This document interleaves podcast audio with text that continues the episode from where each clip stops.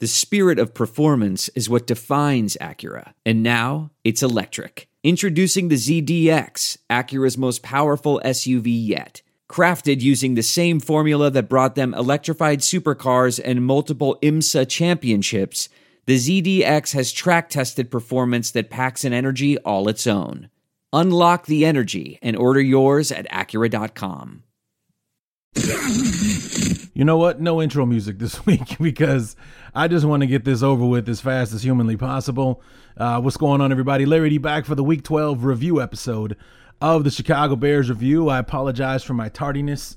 For those of you who follow me on Facebook, you saw my little announcement yesterday about basically how I needed a weekend to recover from my long weekend. So going to work and getting back home from work was about all I was up for yesterday. I was in bed by 8 o'clock last night. That's how worn out I was from the weekend. So again, I apologize for the tardiness, even though this is not a game that you want to savor and talk about and think about and everything. And on the other hand, it wasn't a Packers debacle where things just broke down and went to pieces in front of us in a game that we actually had a chance in or anything like that. So I mean, mostly the game was boring. It was immensely boring because even though the Eagles made a ton of mistakes, they had a lot of penalties, turned the football over a few times. It didn't matter at all. Dominated 31-3 by the Eagles. You'll hear me talk about it in the knee-jerk reaction. You can see the difference between what 9-1 looks like and what 3-7 looks like, even in the first quarter. And you'll also notice that as the game goes along, the knee-jerk reactions get shorter. The first quarter knee-jerk reactions is almost 3 minutes long. The fourth quarter knee-jerk reaction is 34 seconds long. It might be the shortest one I've ever recorded. So, it was a disaster of a football game. The first quarter was interesting. The Bears played them tough, and did what they could. But in the second quarter is when it all unraveled. The third quarter, there were no points, but the Eagles took it to us. And then in the fourth quarter, they just, put us out of our misery. I'm going to talk about something that I especially did not like in the fourth quarter when we get to it. But let's just go ahead and dive right into it. The first quarter knee-jerk reaction, like I said, it's the longest one of the four. It's the only one that expresses any kind of hope before everything falls apart in the second quarter. Knee-jerk reaction to the Bears and the Eagles after the first quarter. And you can definitely see the disparity between the two teams, which one is 9-1 and which one is 3-7. However, the Bears are playing them tough. If we can just get something going on offense, we can turn this into a football game. I mean, the touchdown that the Eagles were able to put on the board was a combination of great field position for the Eagles after a bad Pat O'Donnell punt. Shanked it off his foot. It was only good for about 34 yards. Gave the Eagles the football inside right around the 40-yard line. The Eagles went forward on 4th and 1 and were able to convert. And then in a bad back-to-back play series, Kyle Fuller gives Alshon Jeffrey about 9 yards cushion on 3rd and 8, and wouldn't you know it, Jeffrey's wide open on 3rd down and catches it, converting it for a 1st down. In the very next play, Carson Wentz finds Zach Ertz wide open down the middle of the field for a touchdown to make it 7-0. And that sequence of plays, the Eagles made it look easy. On offense, it has not been pretty. Again, and granted, the Eagles probably one of the better defenses we'll face all year, but they can see us coming. They know everything that we're doing, and it's not because they're that freaking talented, okay? All credit in the world due to the Eagles. They're a 9-1 football team. They don't make a lot of mistakes, but they are there before the Bears get there. You know what I'm saying? And that's what it looks like out there. However, You know, we had our opportunities. The Bears have forced a couple of turnovers.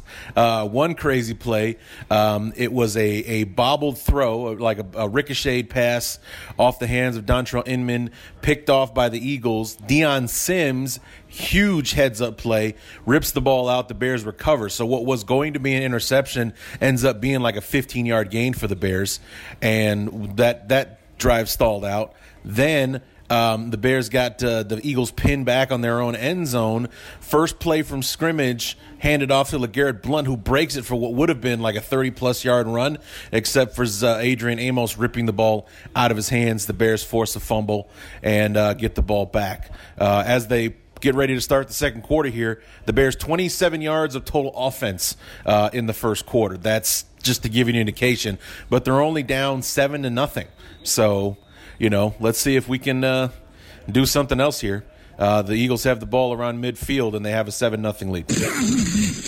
Well, 7-0 quickly became 14-0, then 17-0, and then 24-0 just before the end of the first half. The plays, that gain that I talked about, the interception, it was off the hands of another receiver. I think it was either Inman or McBride, one of the two. Flew out off their hands into the waiting arms of the defender. Deion Sims rakes the ball, and like I said, what would have been an interception, turnover, you know, for the Eagles in good field position, ended up being a 15-yard gain. Ironically, I know that probably didn't count on the stat sheet as far as the yards that were gained because of the turnover, but that was probably the biggest play the Bears had in the first quarter, as far as movement down the field. Because when you gain 27 yards of offense in a quarter, there's not a lot going on there. I mean, the final stats are horrendous, and we'll talk about those in a minute. But, you know, like I said, in the first quarter, it was tough. The Bears were playing them tough. You know, they were stopping the run and everything. And then just like towards the end of the first quarter, like that big LeGarrette Blount run that we were able to flip thanks to Adrian Amos into a turnover. And you know, I think that's when Cairo Santos attempted his first field goal. It was a 54-yard attempt. So, I mean, it would have been awesome if he made it. But he pooched it. I'm just making up words now. He just... pooched it just to the right of the uprights. So it's a little wide right, but he kept it into the same zip code as the goal post, so it wasn't that bad of a miss, and it was from 54 yards out. So his next field goal attempt, which I think was in the third quarter, was perfect. Straight down the middle, you know, plenty of distance, what have you. So at least he knows where the ball is supposed to go. And hopefully that clutch kicker that he was in Kansas City is more of the guy that we'll see against San Francisco and throughout the rest of 2017. So that was about it in the first quarter. The second quarter, it was much worse. Not only did Philadelphia triple their lead, going from 7 to 24. The Bears were even worse on offense, as if that were even possible. Knee-jerk reaction to the second quarter, the Bears and the Eagles, and the little mistakes that the Bears were getting away with in the first quarter, they are paying dearly for in the second quarter. It's 24-0 here at halftime, and they just laid it out real nice for us. The Bears gained all... There are some things that are too good to keep a secret, like how your Amex Platinum card helps you have the perfect trip. I'd like to check into the Centurion Lounge. Or how it seems like you always get those hard-to-snag tables. Ooh, yum. And how you get the most out of select can't-miss events. With access to the Centurion Lounge, Resi Priority Notified, and Amex card member benefits at select events, you'll have to share. That's the powerful backing of American Express. Terms apply. Learn more at americanexpress.com/withAmex. We're driven by the search for better. But when it comes to hiring, the best way to search for a candidate isn't to search at all. Don't search. Match. With Indeed. Leveraging over 140 million qualifications and preferences every day, Indeed's matching engine is constantly learning from your preferences. So the more you use Indeed, the better it gets. And listeners of this show will get a $75 sponsored job credit to get your jobs more visibility at Indeed.com/match. Just go to Indeed.com/match right now and support our show by saying you heard about Indeed on this podcast. Indeed.com/match. Terms and conditions apply. Need to hire? You need Indeed.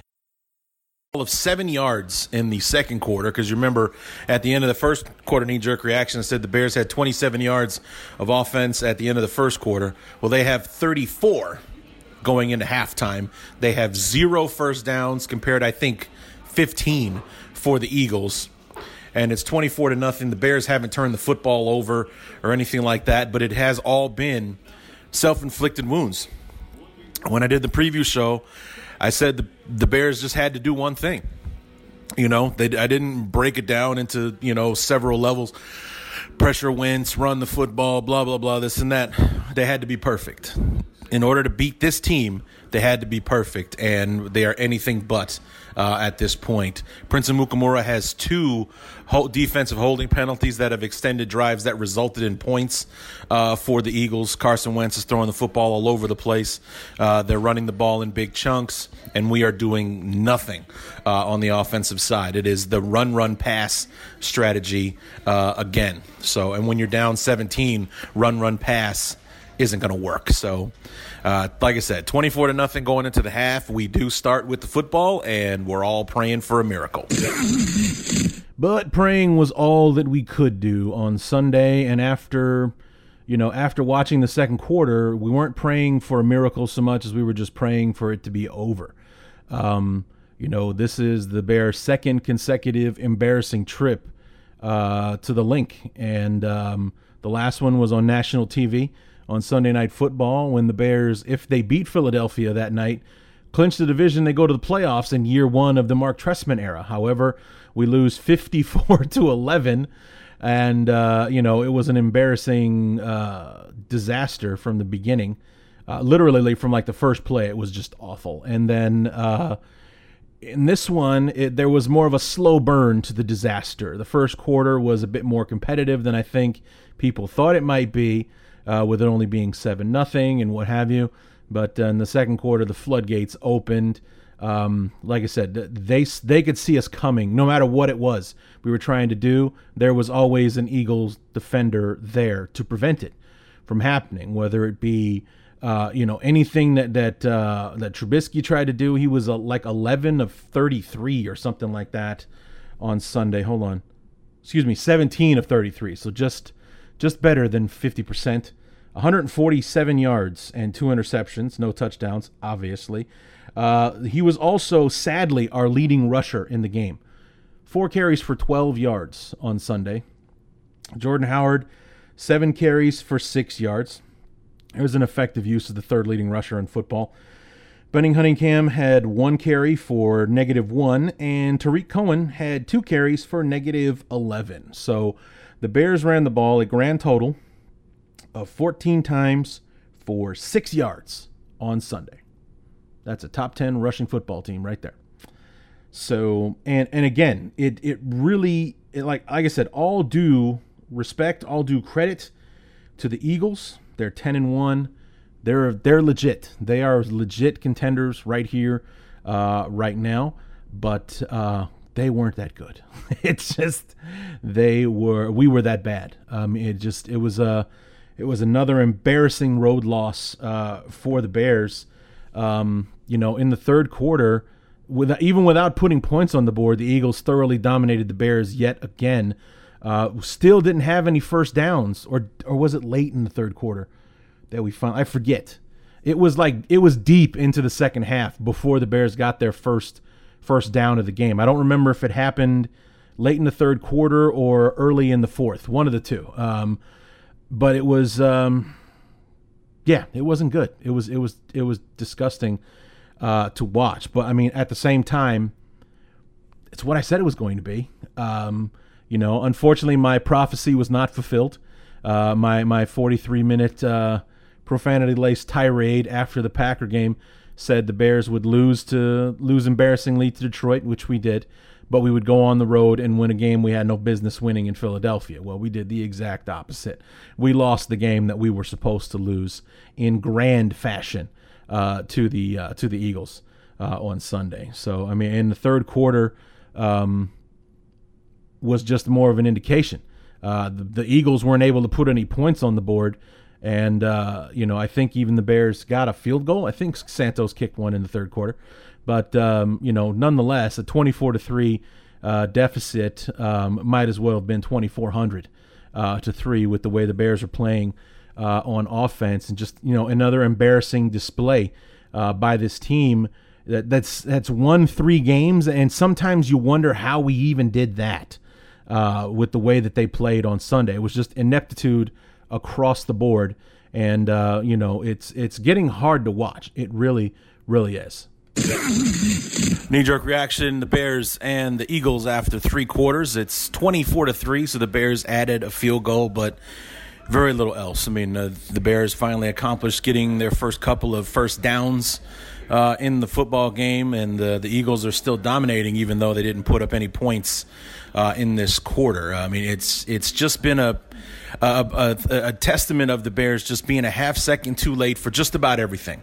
I mean, we're putting really good pressure on Wentz, but we're just getting there a half second too late. It's always just enough time for Wentz to get the pass off, and of course the guy that he's throwing to is wide open. And I mean, it just happened on the very last play of third down. We rushed 4 guys. We collapsed the pocket all over Wentz, but he has just enough time to find Zach Ertz wide open for a big gain and a first down to close out the quarter. So it has been total domination by the Eagles. The stat sheet is going to be more than ugly for this football game. But this is kind of what we expected. You know, I said that it was either going to be either the Eagles were going to kill the Bears or the Bears were going to win in a close game. Well, this game is anything but close, and the Eagles are, in fact, killing us. So it's 24-3. We go into the fourth quarter, and hopefully these 15 minutes go by quick so we can get this over with and move on to San Francisco next weekend. And they did go by relatively quick. Just one more touchdown added by the Eagles, which just kind of seemed to pour salt into the wound. And I'll go ahead and I allude to it in the fourth quarter knee-jerk reaction. Don't blink or you'll miss it. It's about 34 seconds long. So hell with it. I'll just go ahead and play it for you, and we'll talk about it. Knee-jerk reaction to the Bears and the Eagles. The Eagles add a touchdown that can only happen against the Bears to go up 31-3. The Bears were driving in garbage time there towards the end of the football game before a Trubisky interception put an end to that and put mercilessly an end to this football game. So the Bears fall to 3-8, and we get ready for the 49ers next Sunday in Soldier Field. Yeah, no need to elaborate. But that touchdown, that was unintentional comedy at its best right there. Jay Ajayi, who has been a great addition for the Eagles, did not have a good game against the Bears. I mean, statistically, it probably wasn't all that bad. But let's see. Jay Ajayi. That's not right. Oh, there's the rushing. Jay Ajayi, 5 carries, 26 yards. Now, it's that's not great, but you know, LeGarrette Blount had 97 yards rushing. Clement, their other running back, at 27 yards rushing. Wentz, 5 scrambles for 29 yards. But Jay Ajayi fumbled the ball like 2 or 3 times on Sunday. Let's see, Ajayi, he fumbled it more than once. That doesn't sound right. But anyway, on that particular play, Jay Ajayi, who had not been having a good day running the ball against the Bears, breaks one, and he's off to the races. He's going to score. He gets caught from behind and fumbles the football, and it's recovered in the end zone, I believe, by Nelson Aguilar, former first-round pick for the Eagles. Recovers it in the end zone, and because it wasn't I think the rule's inside of 2 minutes or fourth down, your teammate can advance or recover a fumble that's been advanced. You know, so he got caught at about the 5-yard line or so. The ball comes flying out, and there's a scrum for the football, and it's Nelson Aguilar from the Eagles that catches up to it before anybody in a Bear uniform can, and touchdown Eagles. You know, just like that, it's 31-3.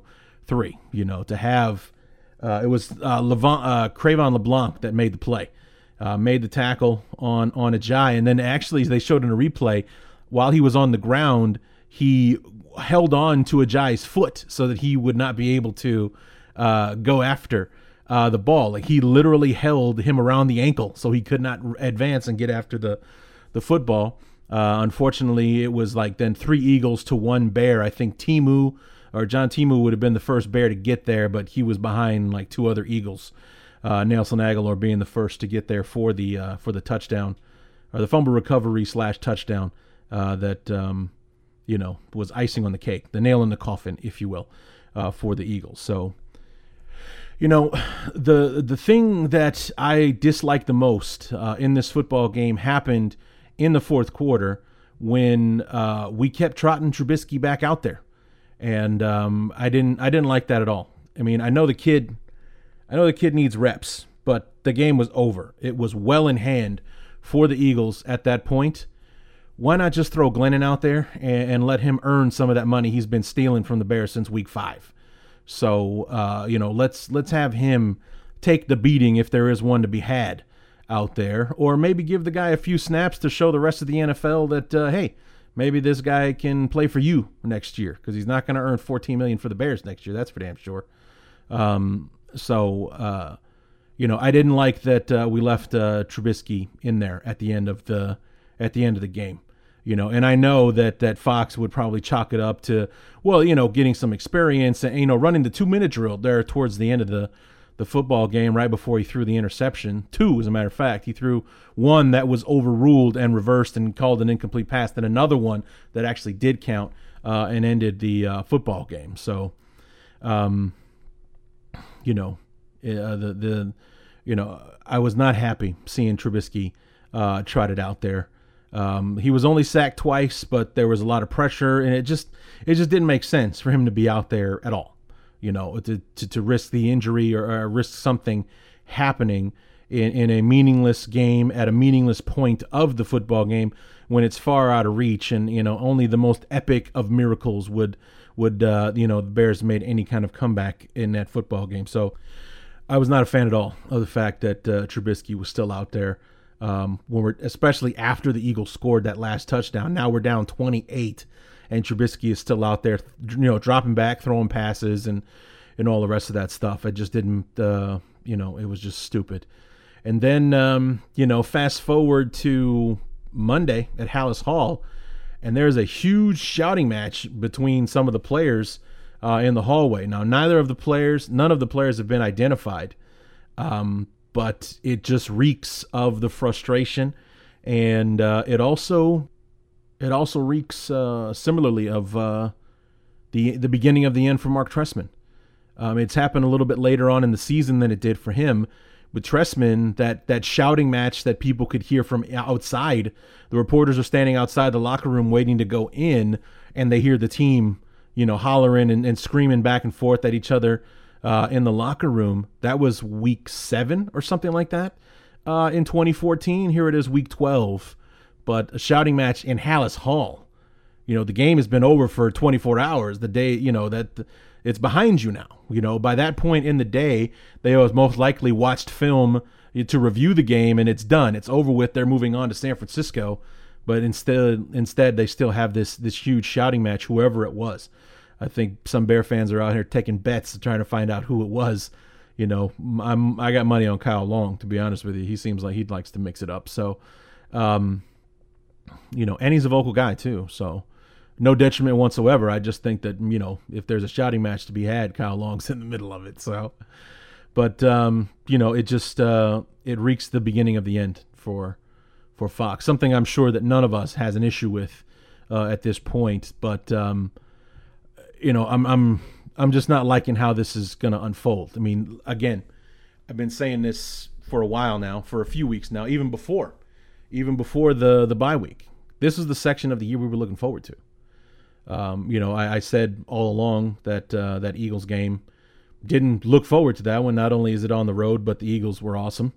And so that one's probably not going to be pretty. But every other game in the second half, even the Vikings game is kind of emerging as a possibility now with the way that the Vikings are kind of running away with the division. They could be taking the week off to get ready for the playoffs. So the Bears might have a chance to steal one there. But you know, we looked terrible against Green Bay. We fell flat on our faces against Detroit. We never even showed up for the Philly game. And this coming Sunday, we've got the 49ers. Now, much like last season, when these two teams meet at the exact same point in the season for the third year in a row, there are few teams in the league worse than the Bears. The 49ers are one of them, and not just by record either. They're 1-10 coming into this one on Sunday. The thing that makes me nervous about it is this is going to be the first start for Jimmy Garoppolo on Sunday. They just announced it today.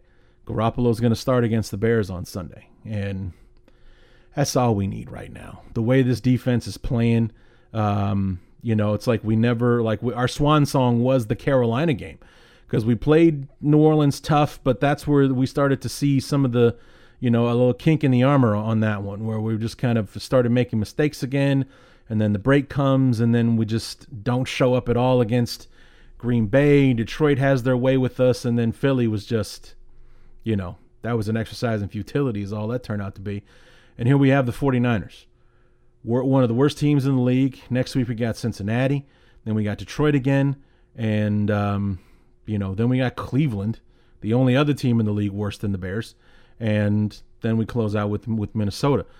This was supposed to be a stretch where the Bears could have turned 3-5 into 8-8. You know, 7-9, 8-8, you know, that was a possibility. Looking at the schedule and the way that we played pretty much everyone tough in the first half of the season, you know, minus the first Green Bay game and the Tampa Bay games were abominations, but those were also under Mike Glennon's watch. We looked pretty efficient, pretty good when Trubisky took over. We looked motivated and, you know, inspired and what have you.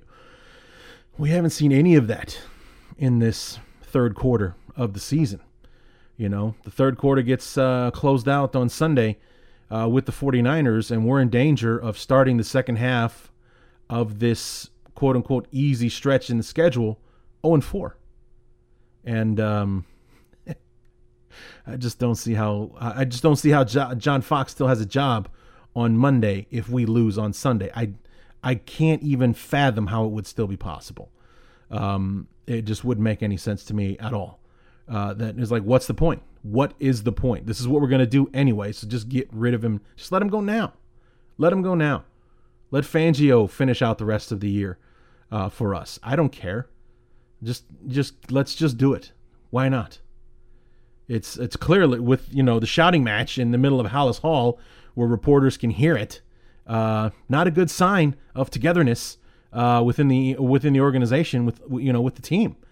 But I did read something earlier tonight that kind of made me sad, if you will, that, you know, there, it was a rumor mill type article that don't hold your breath for Fox getting fired early because the reason that wouldn't happen is because Fangio would be the most likely candidate to finish out the season as the interim head coach.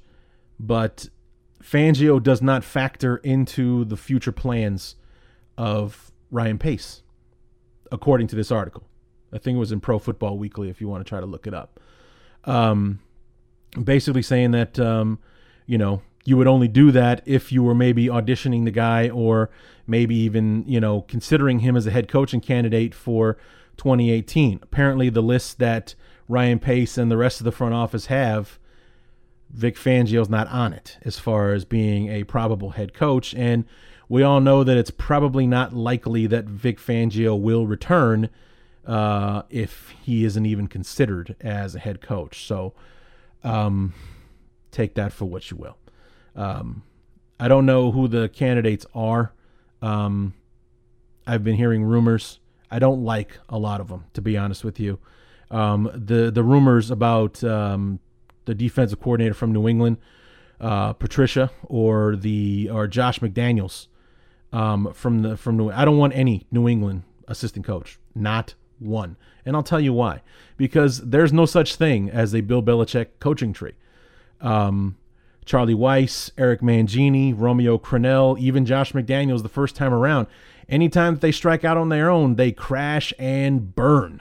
Okay. It's Belichick's the steam that drives the engine there. When they're with Belichick, they're geniuses. They're the top assistants in the league. When they try to go out on their own, not so much. And, you know, we've had enough of that. We've had enough of crashing and burning. You know, Trestman was a failed experiment. John Fox was thought to be a move in the right direction that just didn't work out. It just didn't work out. And, you know, we can't, this, you know, I don't want either one of those coordinators, neither one of them.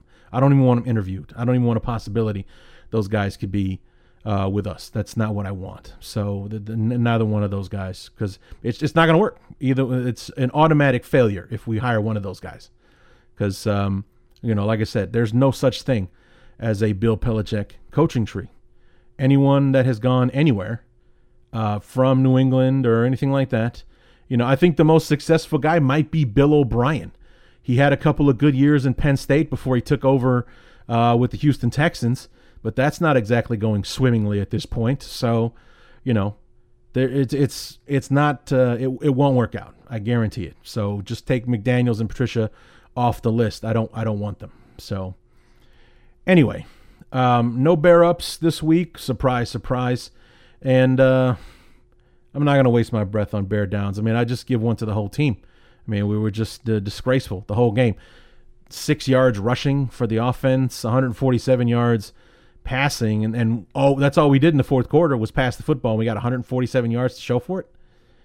Ridiculous. So anyway, like I said, bear down to the whole team, the coaching staff, everybody involved with this game on Sunday. Bear down to everyone. So. Just pitiful performance from the whole team. So anyway, I think I'm done. We'll be back on Thursday. Tracy Sandler, the 49ers fangirl, will be back with us to help preview this game between the Bears and the 49ers. Maybe she can help us talk about Garoppolo. He did get into the game on Sunday against Seattle and then threw a touchdown pass. So we have that to look forward to if he's out there slinging touchdowns already for an offense that can't really score points. So that should be interesting.